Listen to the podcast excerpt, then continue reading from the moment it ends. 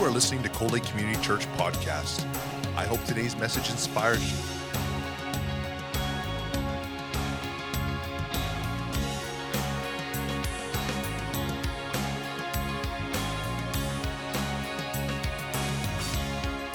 Cold Lake Community Church, a place where families come together.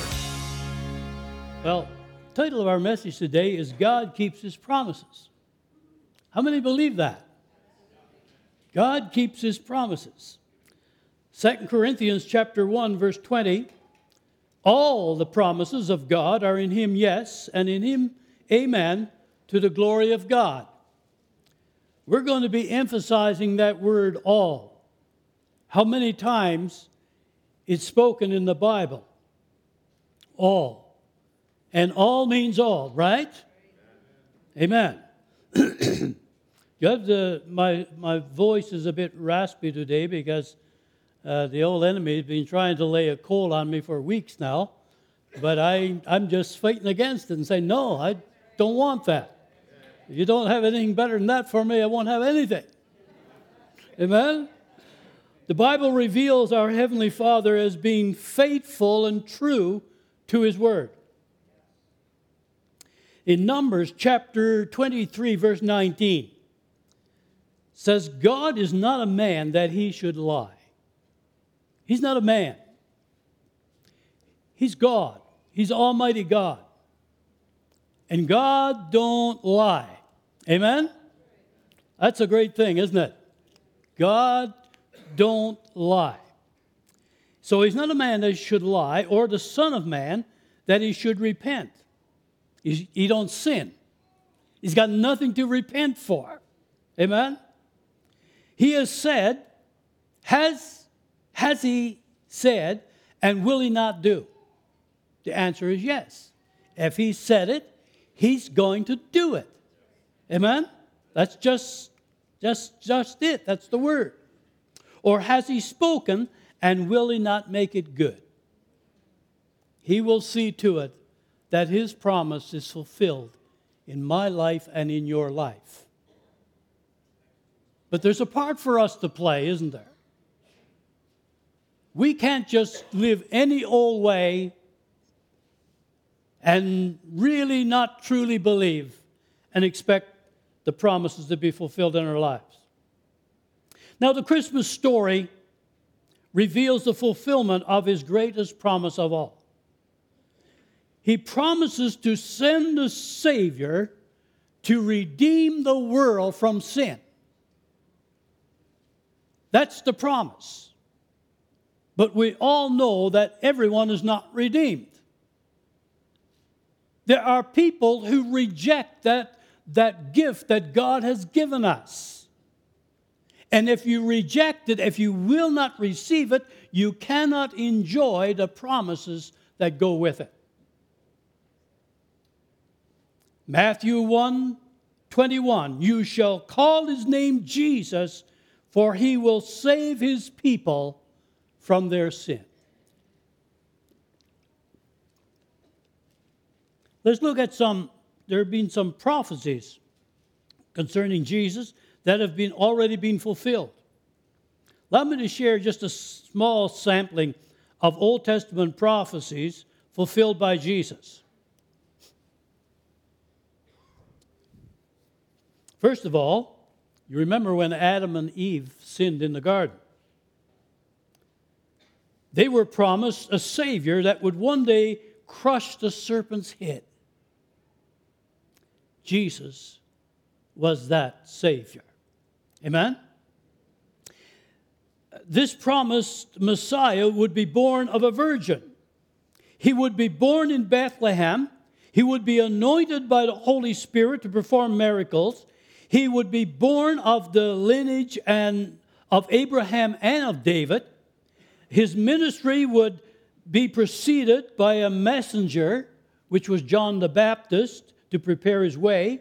He would be betrayed by a friend for 30 pieces of silver, and he would be rejected by his own people, wounded, bruised, and pierced for sin, for our sin and he would rise from the dead ascend to the right hand of the Father in heaven. All of these things that were prophesied about Jesus, right from Genesis, right through, all the Old Testament, has already been fulfilled. We're, we're celebrating his birth uh, this, this coming week. Okay. Now, there are prophecies relating to his crucifixion. Let's just jump ahead for a little while.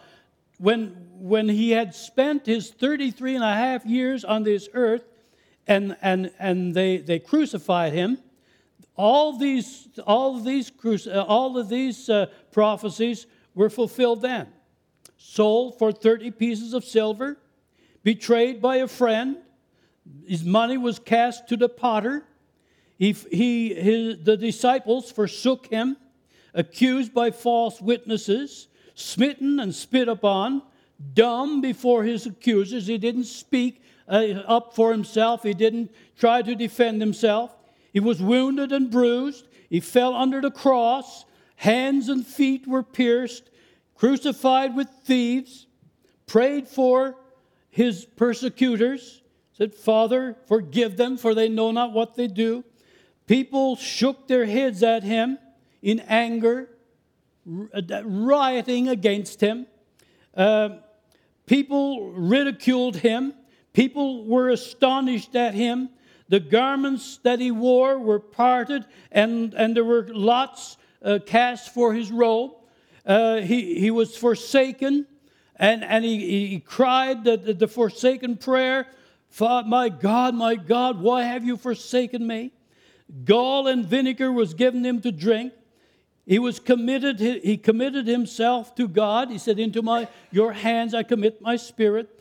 Friends stood far off and watched it all. Not one bone of his body was broken. His heart was broken. His side was pierced.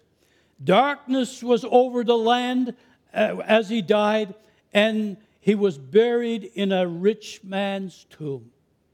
And all of these and many, many more were, were fulfilled when he was crucified.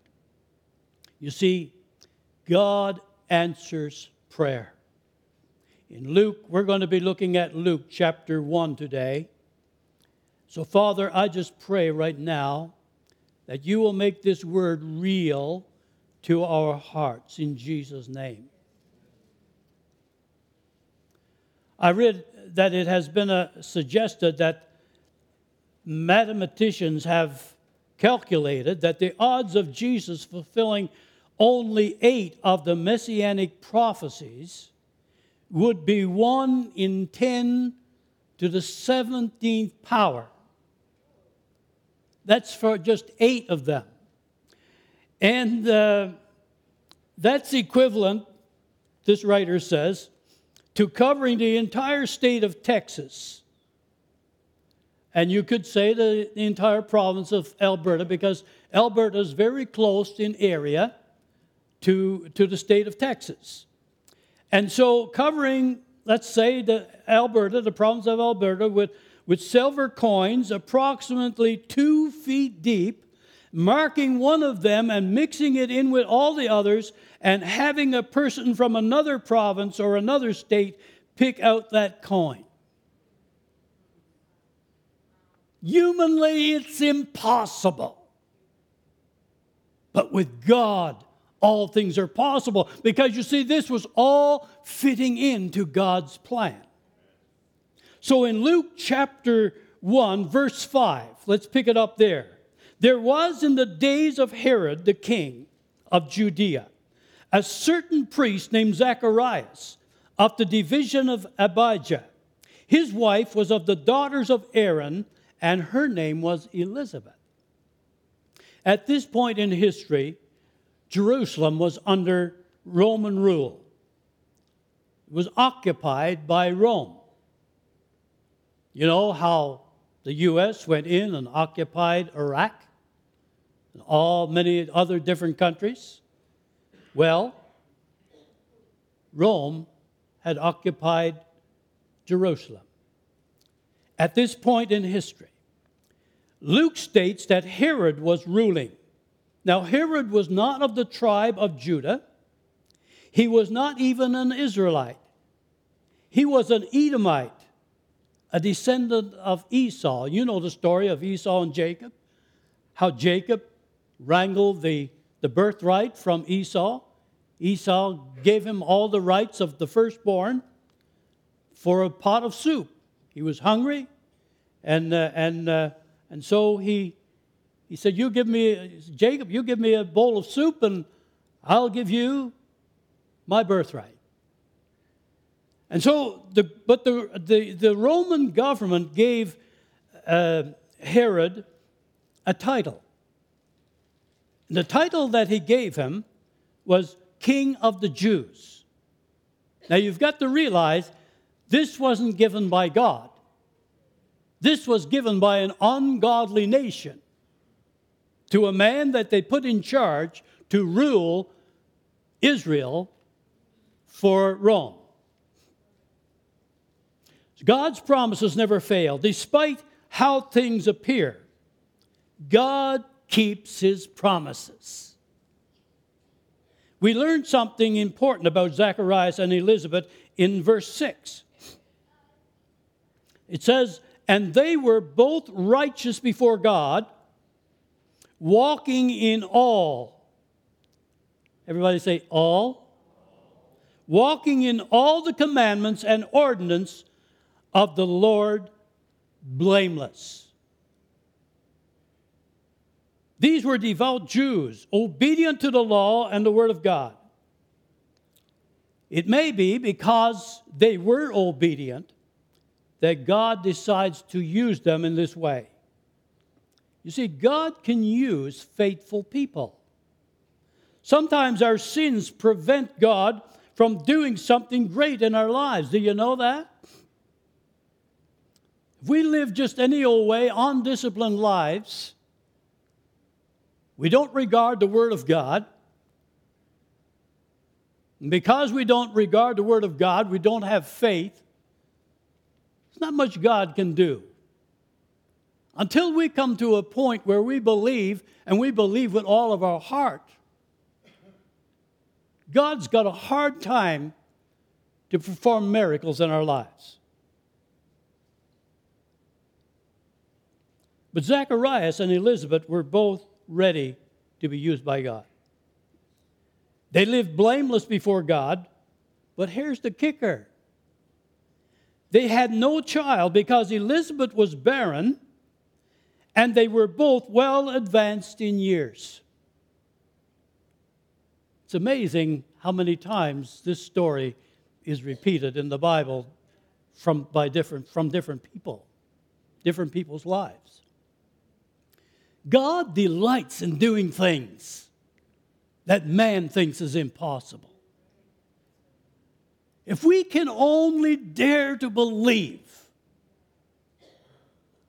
and stop trying to short circuit what God wants to do and take shortcuts, all of these things don't work with God, folks. If God says all, if God says you've got to believe all of my word, then you've got to believe all of his word. You let down in one thing, where are you going to draw the line?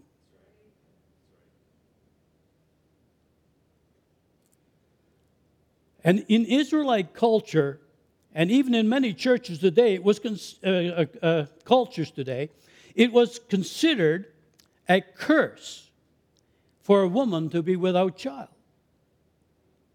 They thought that God was punishing her for some sin that she had done. We see this belief way back in Job's time. Remember his friends? Said, Man, the things you're going through, you must be a sinner. You must be a sinful man. You know, you need to repent. Again, it surfaces in the man who was born blind. Disciples come to him and they say, Master, who has sinned, this man or his parents that he was born blind. And as we just read, this was not the case with Job. It's not, not the case with the blind man, And it wasn't the case with Elizabeth. Zacharias and Elizabeth were blameless before God. They were not being punished. When we're dealing with a crisis or a sickness in our own life, it is not because God is punishing us. There is a day coming when we will get everything that's coming to us if we haven't cleared the account. This old song we used to sing one time. The old account was large and growing every day, for I was always sinning and never tried to pay. But then I met the Lord, and He forgave all of my sin. And long ago, the old account was settled. And ever since then, I'm keeping short accounts with God. Oh, I'm still, I'm still running up the bill once in a while. But I say, Lord, forgive me. And He forgives. Amen?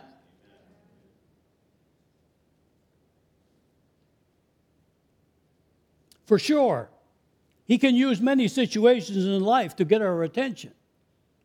Sometimes, in His love and His mercy, He will call a halt to something in our life and cause us to be able to stop and think and realize that we're going in a wrong direction and we need to change course. That's because He loves us, that's because He cares so much.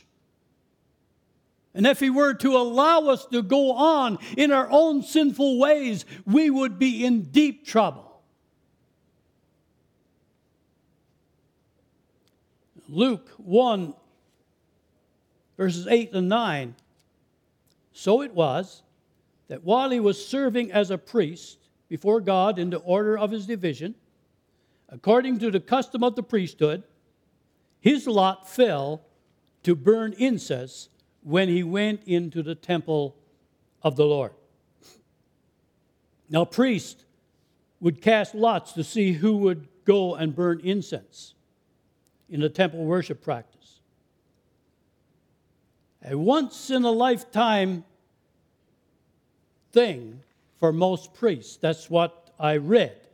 I cannot tell you for certain that that is, but people that I assume know what they're talking about. Uh, so it was a very special event, and the lot this time fell on Zacharias. You should know that God is not a God of chance. This wasn't a 50 50 chance or 75 25 chance.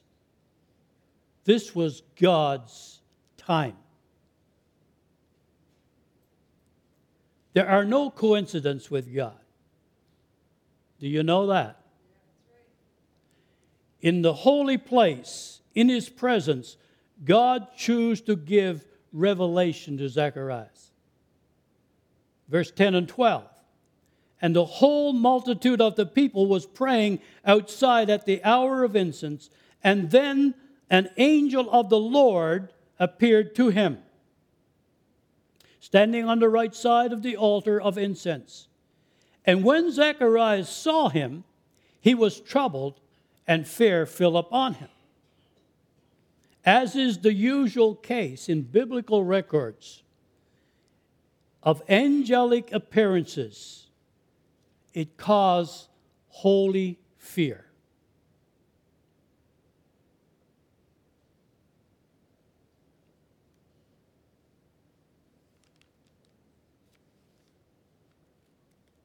Luke 1:13 says the angel said to him, Do not be afraid, Zacharias, for your prayer is heard. There's nothing to fear. This is a good thing. God is appearing to you today through this angel and saying, I have heard your prayers. Your prayers are heard. Obviously, they had been praying for a child. Their prayers were not only heard, but promised to be answered. Do you know that many times God answers our prayer with a promise? You look into the Word of God, you pray for something, you look into the Word of God, you find the promise. Amen? And now it's time, if you've got a promise from God, you found something that relates to what you're talking about, what you're praying about, now you've got to believe that promise. If God says it's going to happen, you've got to believe it and you've got to wait for that. So God answered with a promise. Luke uh, chapter 1, 13b to 17. And your wife, Elizabeth, will bear you a son, and you shall call his name John. And you will have joy and gladness, and many will rejoice at his birth. For he will be great in the sight of the Lord, and shall drink neither wine nor strong drink he will also be filled with the Holy Spirit, even from his mother's womb. And he will turn many of the children of Israel to the Lord their God, and he will also go before him in the spirit and the power of Elijah to turn the hearts of the fathers to the children and the disobedient to the wisdom of the just, to make ready a people prepared for the Lord. What he was telling him here your son is going to be called John. He'll be known as John the Baptist, and he is going to prepare the way for the Messiah, the promised Messiah. Prayers were answered after a long time, but in the right time and in God's time. God had something better in store for them than they could ever imagine. Would have been nice to have a baby in their younger years, for sure. But you know, God's ways are best. It wasn't because God didn't hear their prayers. It wasn't because they were sinning. It was because God had a plan and the time was not yet right. Zacharias and Elizabeth would become the parents of John the Baptist who would prepare the way for Jesus Christ. Gabriel the angel quotes Malachi uh, 4, chapter 4, verses 5 and 6. It's the very last verses of the, of the Old Testament. Malachi 4 5 and 6 says this Behold, I will send you Elijah the prophet before the coming of the great and dreadful day of the Lord. And he will turn the hearts of the fathers to the children, and the hearts of the children to their fathers, lest I come and strike the earth with a curse. Now, this is a promise to the nation of Israel that God was going to send a man like Elijah said, I'm going to send back Elijah. I'm going to send Elijah. God was saying, I have not forgotten my promise. Jesus, referring to John the Baptist, had this to say Matthew chapter 11, verses 11, 14, and 15. Jesus said, Assuredly I say unto you, among those born of women, there is not risen one greater than John the Baptist. But he who is least in the kingdom of heaven is greater than he. And then you go to verse 14 and he says, If you are willing to receive it, this is Elijah who is to come. Wow. He has he who has ears to hear, let him hear what the Spirit says to the church. Zacharias and Elizabeth had been praying and waiting for a long time, for many years. And Israel has been praying and waiting for this promise to be fulfilled for 450 years. That's a long time to wait for a promise. And yet, God is faithful, and his promises never fail. God keeps his promises to you and to all who will trust him. God kept his promise to Zacharias. Verse 18 Zacharias said to the angel, How shall I know this? For I am an old man, and my wife is well advanced in years. Zacharias may have given up on believing for a child. Is this where you're at today? In your dream? In your calling out to God? In believing for a miracle from God? You've prayed and prayed, but it seems like God has not heard. Everything is nothing but silence. You're almost ready to believe that maybe the answer is no.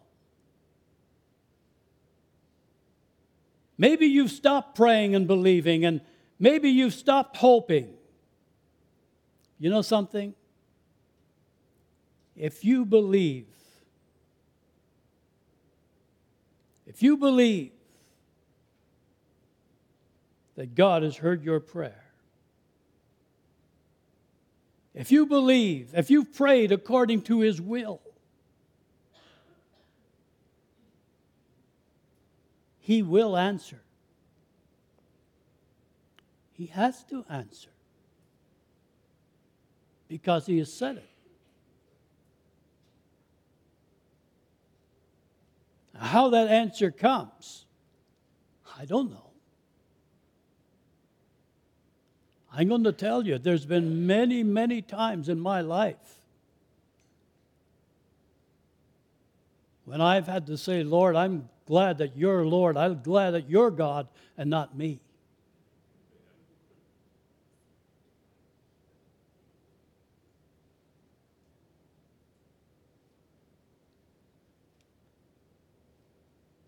Second Timothy 2:13 tells us Paul is talking to Timothy and he tells him this if we are faithless, he remains faithful. Even when we are like the man who said, Lord, I believe, help my unbelief. Just as Jesus answered his prayer, he will answer mine.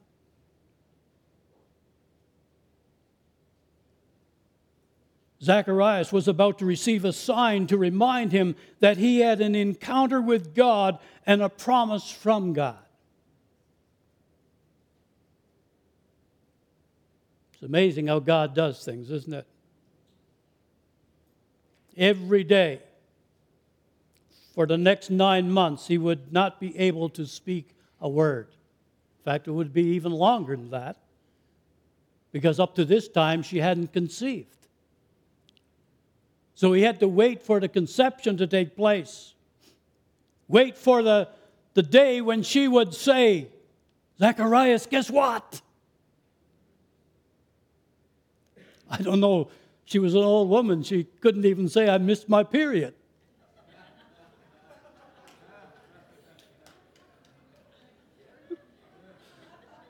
Guess what, Zacharias? I'm pregnant. We're going to have a baby.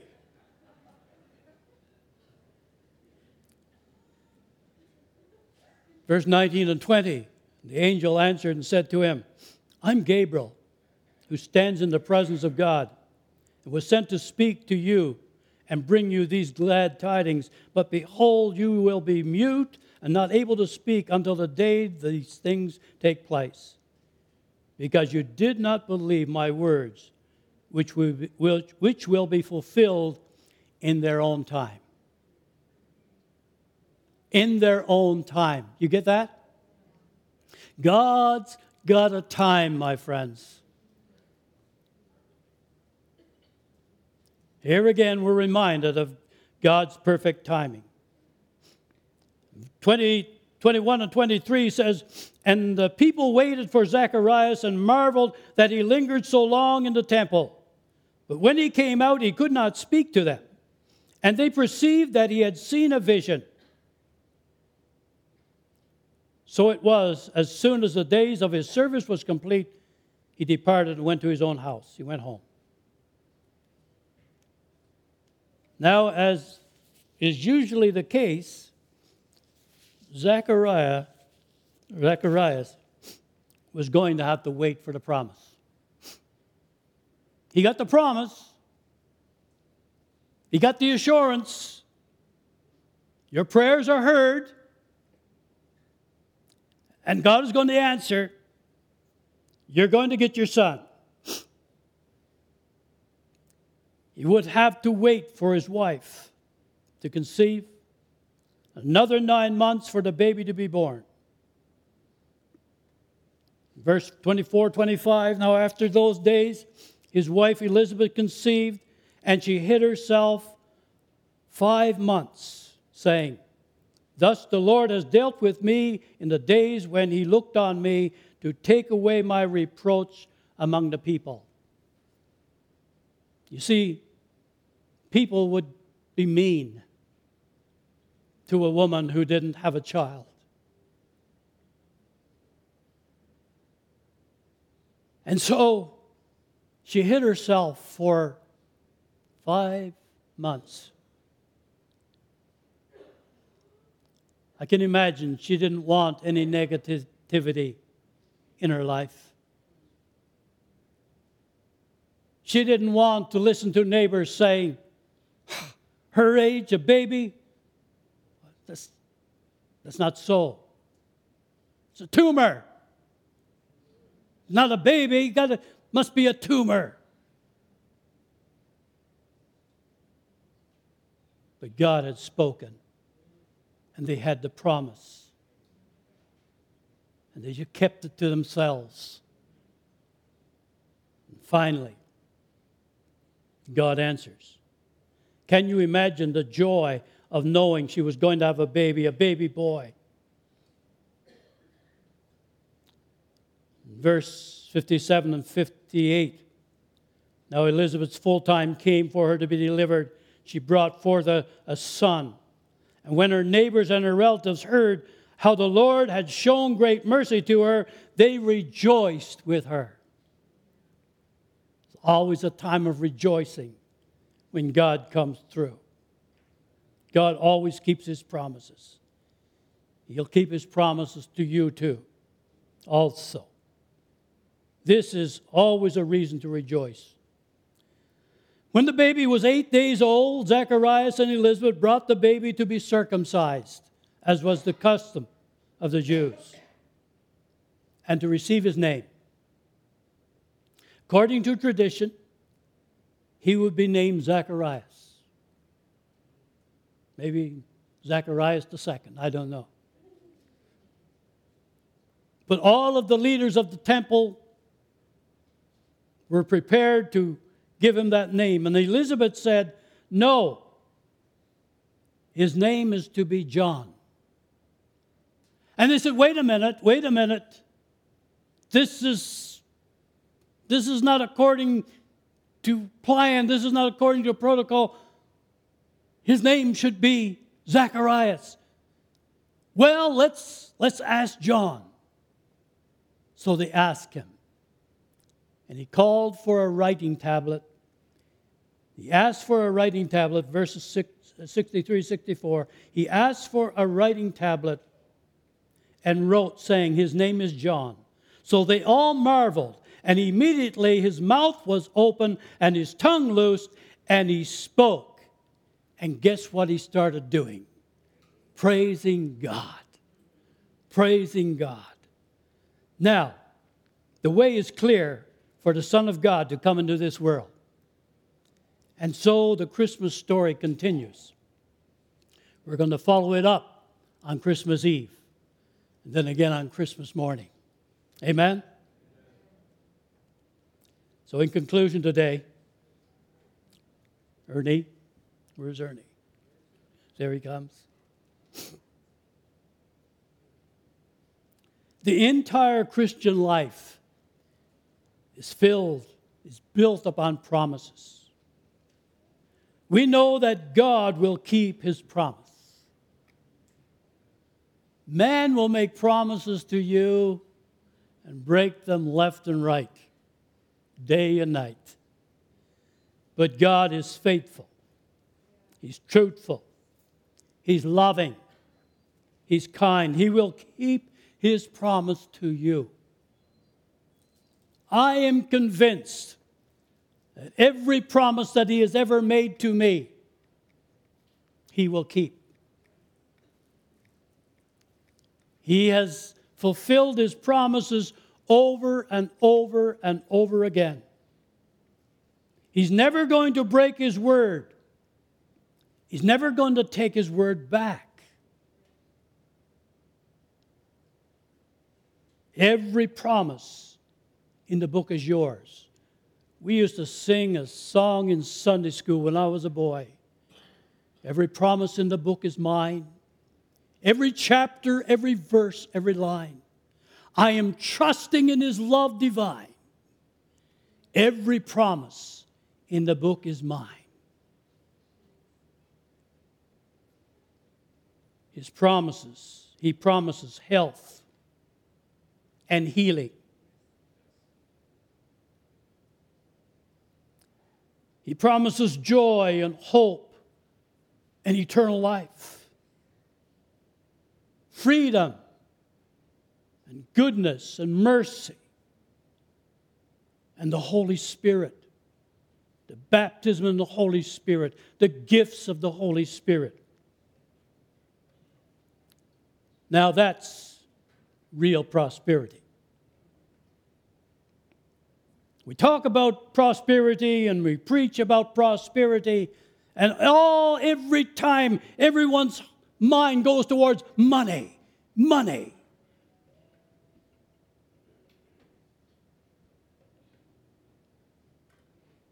Usually, when we get a little bit of money, we get greedy. We shut up like a old wineskin. But real prosperity is experiencing all that God has for us prosperity of soul.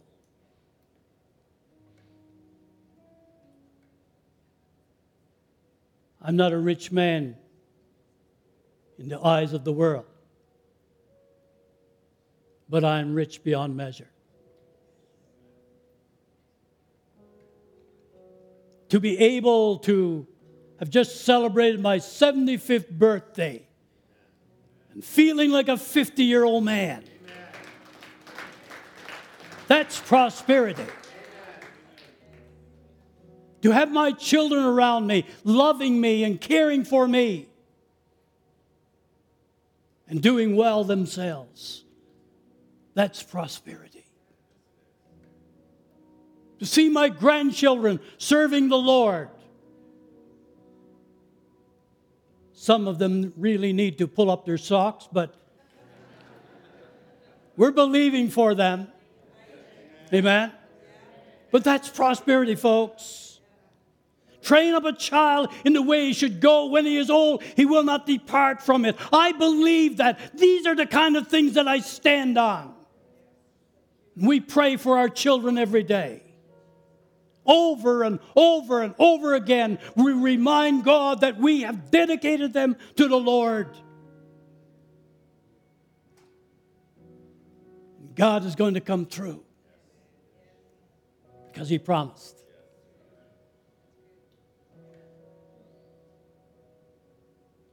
Thank God for 52 years of marriage. Getting close to 53. And that woman that God gave me, I love her with all of my heart. I don't know what she looks like to you, but she's sure beautiful in my eyes.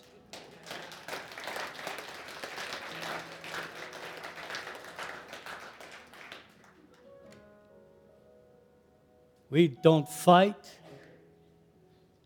We just love and appreciate one another. And that's the way a marriage should be. But that's prosperity. That's applying God's word to our lives. It's not bragging, folks. It's just what happens when you allow God to direct your life, to direct your marriage, to guide you in bringing up your children. All of these things are the benefits that comes from serving God.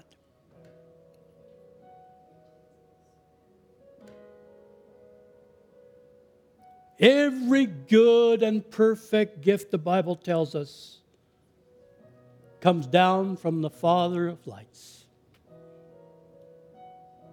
It's for you and I. God always keeps his promise. Do you have a need today? Are you born again? You can't tap into those promises unless you're born again. Are you living a life that you know you should be living according to the Word of God? Dare I say, you can't tap into those promises until you start applying the Word of God to your life. Sorry, folks, I'm not going to sugarcoat anything. The Word of God is what I stand for. The Word of God is what I stand upon. The Word of God is what I have guided my life through the last 50 years. It's going to continue that way. And for anyone who will listen, I will tell you, I will share with you what God can do when you decide to give your life into His hands.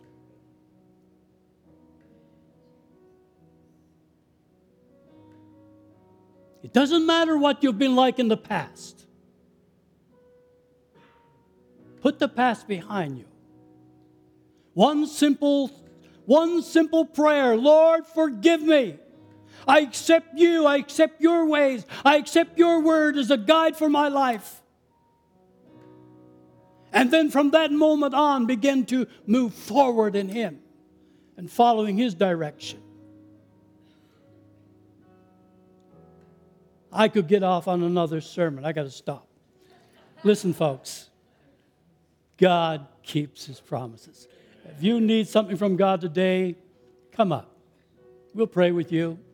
You want to know Jesus as your Savior? Come up. We'll pray with you. You leave this place on cloud nine. Amen? You need healing for your body? Come up. We'll pray with you. You need to regardless how you believe. Listen, if you believe you only got to pray once and that's it, then you need to believe that you need to keep reminding God that you believe this. You need to let, let God know that you're still on track here because you're a human being. It's easy to get off track. It's, used, it's easy to begin to lose faith.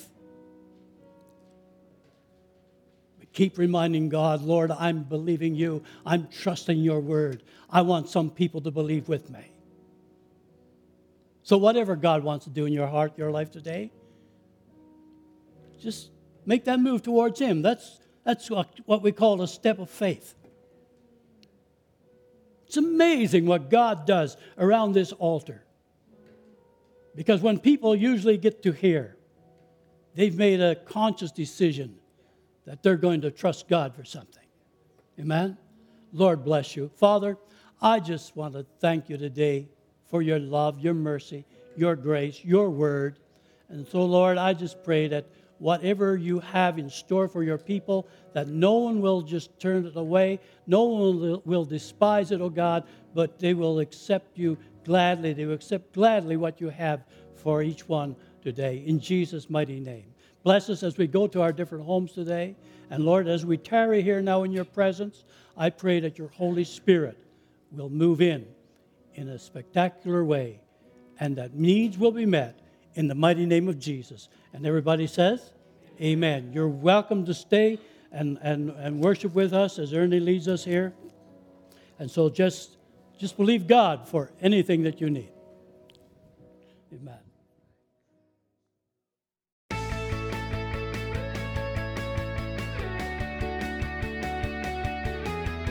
We hope you've been blessed by this teaching from Coley Community Church.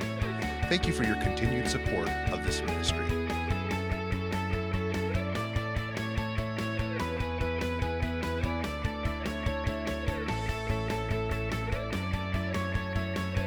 Lake Community Church, a place where families come